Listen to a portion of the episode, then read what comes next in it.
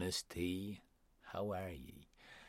Welcome to the Candlelit Tales podcast, episode 5 of our five part series of the Táin this month. Very exciting, it's really exciting. I'm Aaron Hegarty and I'm sitting down in the office where we record all this magic stuff with my sister. And I'm Sorcha Hegarty, and I'm also sitting down in the office with my brother. Uh, this is, as Aaron said, Patreon Appreciation Month. We are. Didn't say that, but Oh, well, you should have. carry on. Please continue interrupting me. You're on it. You're on it. Part five, Patreon Appreciation Month. We love it. Carry on. yeah, let's just go on to the story. Okay.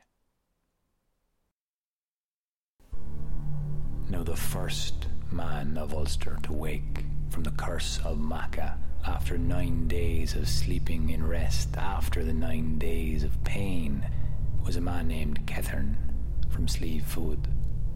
He woke with an iron spit in his hand, and when he saw his lands ravaged, he ran straight at the men of Ireland. He ran into them and killed a handful of them, but was wounded so badly he hobbled and barely got back to where he found Cuchulainn lying in his weakness and sickness, covered in healing herbs himself. Now Cuchulainn called for the healers of Ireland to be sent to him. These physicians could come and do nothing for the man. And so Cuchulainn sent for Fingon, Grohor MacNass's greatest healer. Fingon was the greatest physician of all Ireland. It was said of him that he could tell what a person's sickness was by looking at the smoke of the house that he was in. And he'd know by looking at any wound what sort of person gave it. So then this man came, and Kethern showed him his wounds. Look at this wound for me, Fingon, said Kethern. Fingon examined the wound. He said, Oh, aye. That wound was made by two brothers. 'Twas true indeed. Two young men came at me, and they were like no other. One had curly brown hair, and the other yellow curling locks. Two green cloaks about them, with brooches of silver. Two soft shirts of yellow silk, and bright swords in their hands they had. Cuchulainn knew who he was talking about. I know those two very well. They're Manya Aharmel and Manya Maharmel, two sons of Ailill and Maeve. Manya like his father, and Manya like his mother. Now look at that here wound as well. What do you make of this one? Fingon looked at the other wound. Aye. This was made by a father and a son, made together. Aye, that's true. Uh, there came two large men with flaming eyes, and they had gold bands around their head, and they dressed like kings, and gold swords in their sides. I know those two very well. That was Ailill and his son, Manya Ando, that gave you that wound. Well, what do you make of this wound here, so Fingon? Fingon once more looked at the third wound on the man, near death. Oh, that wound. That was made by a proud woman. That's true as well. There came at me a beautiful, pale, long faced woman with long flowing hair and her a crimson cloak with a brooch of gold on her breast and her straight spear shining in her red right hand. And it was she gave me that wound, and she got a little wound from me as well. I know that woman well. She's Maeve, daughter of the High King of Ireland, Queen of Connacht. She would have thought it a great victory and a great triumph, you to have fallen by her hand. Now Fingon gave him a choice to be in bed for a year and a day, or spend one day with his full strength on him. Either way, he would die, he said. Kethern said, Give me back me strength for one day. Fuck it. Or something like that. Now, the druid made a bath for him. They went and they stole some of the cattle that the men of Ireland had driven out of Ulster. They gathered the cattle, chopped them in pieces, and threw them with the skin and flesh and bone into a great bath. And they left Kethern in this huge hole and broth for three days. Now, when Kethern stood up from this magical druid's bath, he felt rejuvenated once more, and his wife, Edna, brought him his sword, so he wouldn't pick up the iron spit again in foolish haste. Now he ran towards the men, and the men of Ireland saw him coming, and they were fearful of him, but to trick him, they put Ailill's cloak around a standing stone and a crown upon it, and they stood back as they saw Kethern running towards it, and Kethern attacked it, breaking his sword against it, and when they cut him down, he threw his shield, which had a sharp ring around it, through Manya Ando, cutting him in half, but he was the only lad he managed to kill that day. The next of the Ulstermen to awaken from the curse was Ruchad, son of Fathaman. He came with three times fifty men. Now Finiver had long been in love with Ruchad, and she went to her mother Maeve when she saw him coming, told her mother all her troubles. And Maeve said to her daughter, Well, go to him then, if you love him. Spend the night with him and tell him to go back with his men and wait until the whole host of Ulster is gathered. And if you can do that, I give you my leave for you to be his wife. And so Finiver went to find Ruchad to persuade him to draw his men back until the final day of battle should come. But it was heard of in the camp. And there were twelve kings of Munster and to each of them privately Maeve had promised the hand of her daughter Finiver of the Fair Eyebrows. When they heard that Finiver had gone to Ruchad and pledged her love to him, each of them spoke up at the insult, and then, comparing notes, each of them realized that they'd been promised the same woman in marriage. And they rose up against Maeve on account of the treachery she'd done to them. Fergus McRoy managed to quell the uprising and managed to get the peace restored in the army, but not before 700 men lost their lives. And then Finiver, returning to the army after her tryst with Ruchad, found out that 700 men had died on her account that her mother had secretly promised her hand in marriage to so many of her allies. And her heart broke with the shame and the grief. And Finiver of the Fair Eyebrows died. Now, the next one of the Ulstermen to wake up was a man named Iliach. He had thought his fighting days were over. He was old and spent he tied his horses, that were also very old, to his chariot. He put no skins or cushions on his chariot. He heaved his heavy iron sword and shield onto his arms and made a pile of stones in the chariot too. Then, naked as the day he was born, he ran towards the army. When the army saw him coming at them this way, the men of Ireland laughed at him they mocked and jeered the man who seemed far too old and frail to fight. But Ilya was glad of their welcome, and the men that laughed and jeered were suddenly met with stones in their heads, and he killed a fair amount before he himself was cut down. When he was cut down, he gave his sword to Ducky, son of Mogok, and told him to give his sword to his grandson. Láegaire Búadach, the battle winner of Ulster. Now Cuchulainn, lying still in the sickness of his wounds, told Sulatim, his mother's husband, to go and wake the men of Ulster. They'd slept long enough after the curse, and it was time now to drive out the men of Ireland. And so Sulatim mounted up on the grey of Macha and rode towards Emain Macha calling out to awaken the men of Ulster. But his voice was thin and did not carry on the winter air. The men of Ulster did not stir and did not awaken. And riding to the battlements of Emain Macha, the grey horse tripped. Sulatim fell heavily against his shield, and his head was struck off on its sharp rim.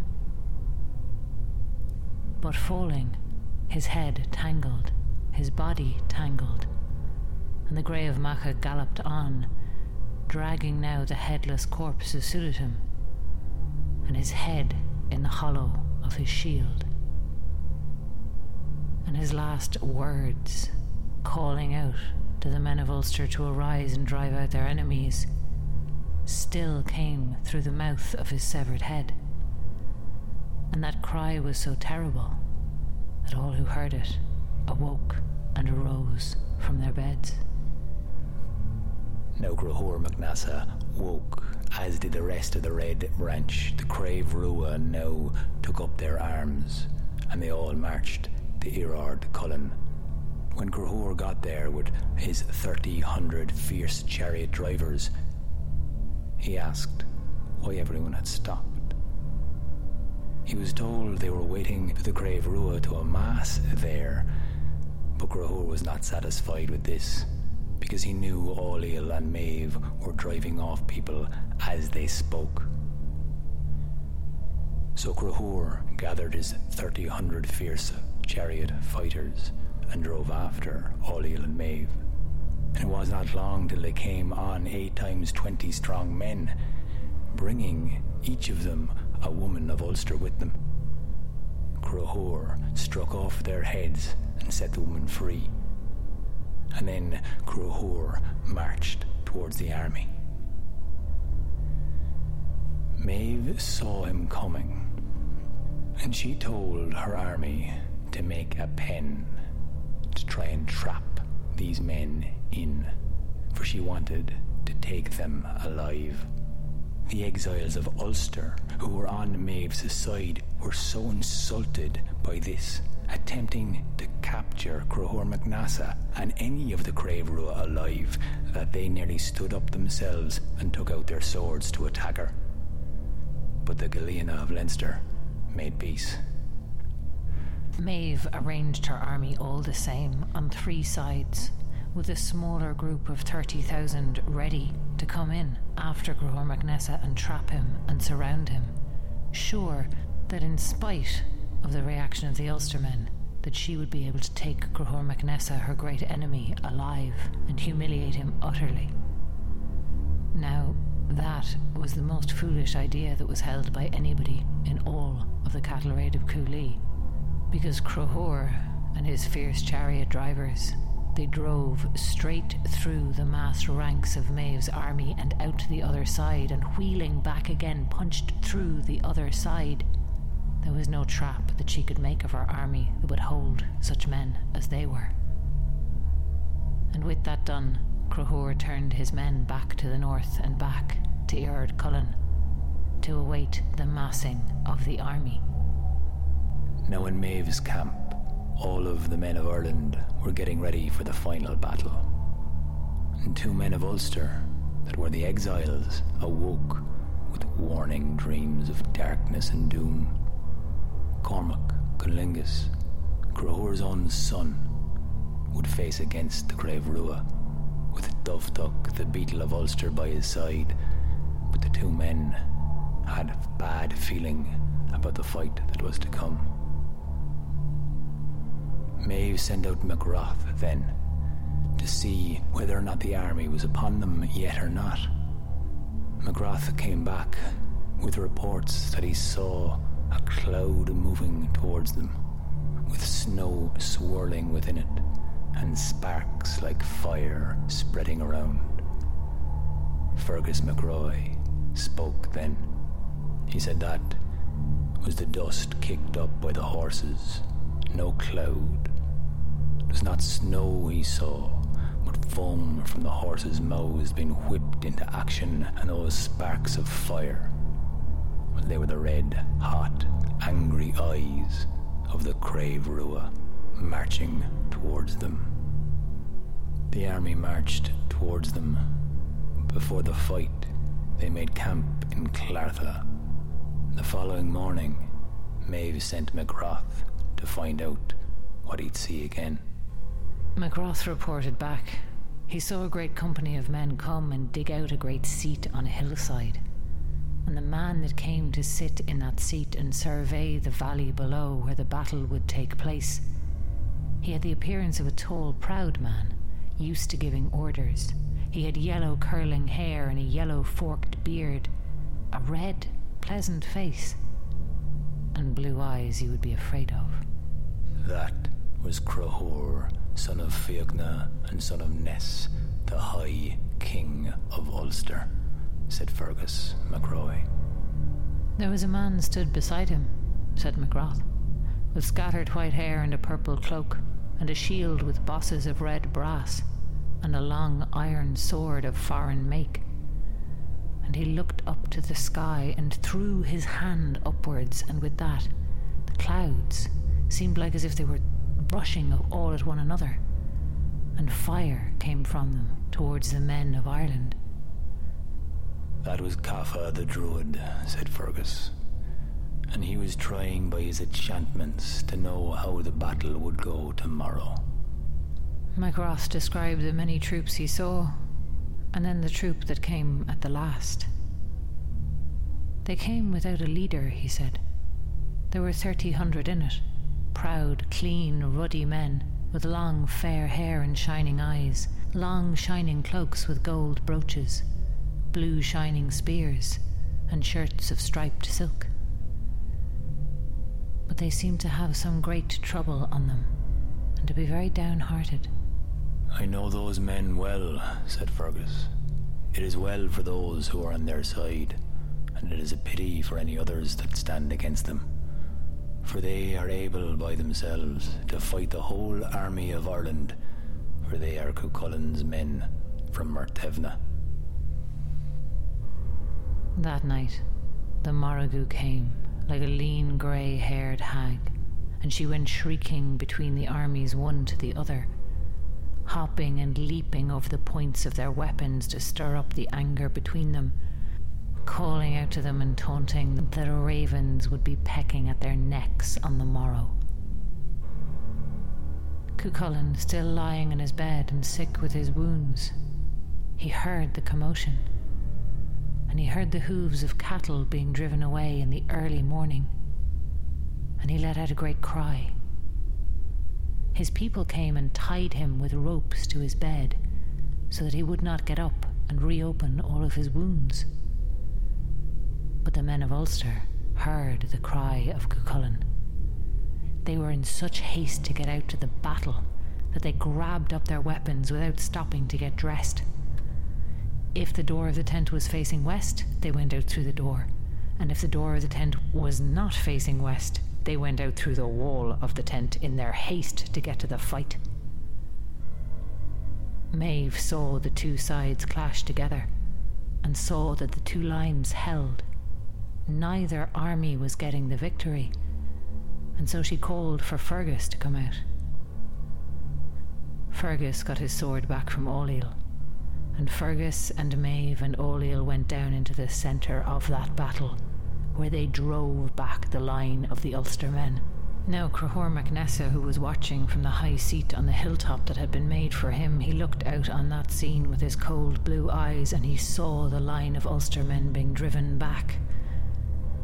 And he himself took up his shield Ochon and his great sword, and he himself went down to reinforce the line, to put courage back into the hearts of the warriors of Ulster.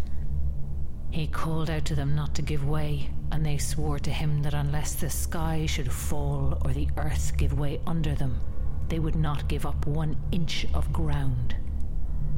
Now Fergus heard the shield of Ochon being struck.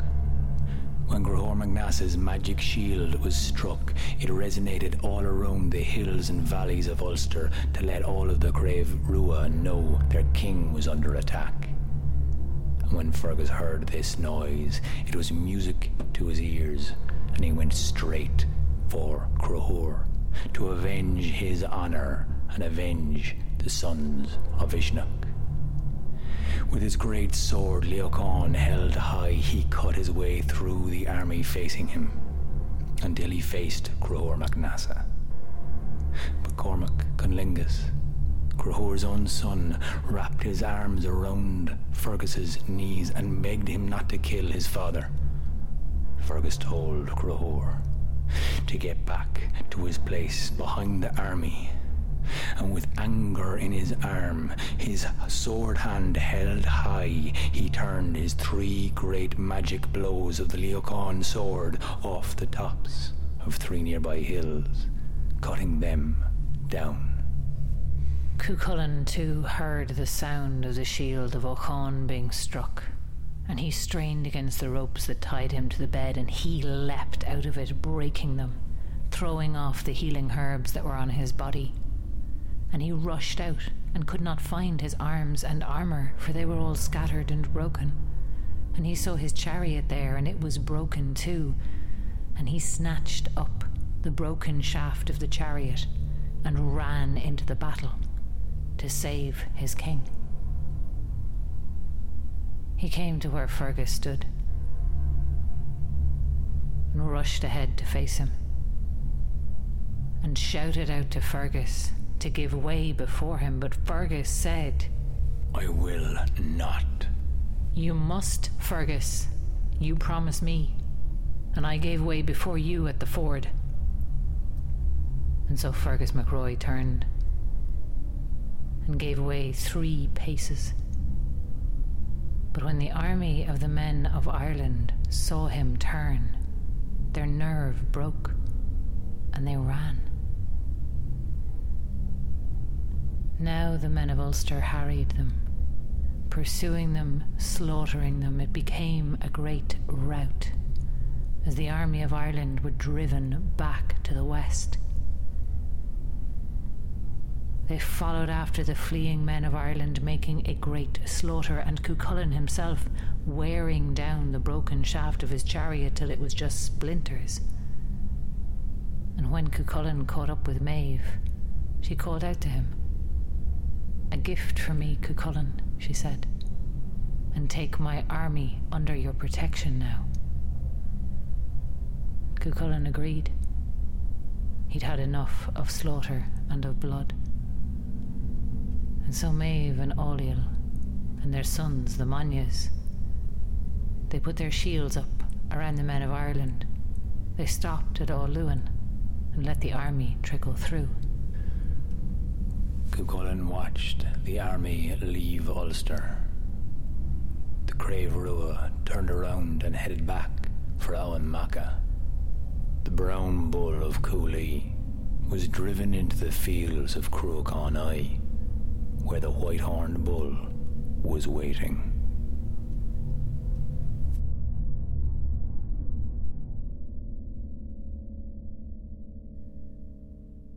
Thank you for listening all of the Táin.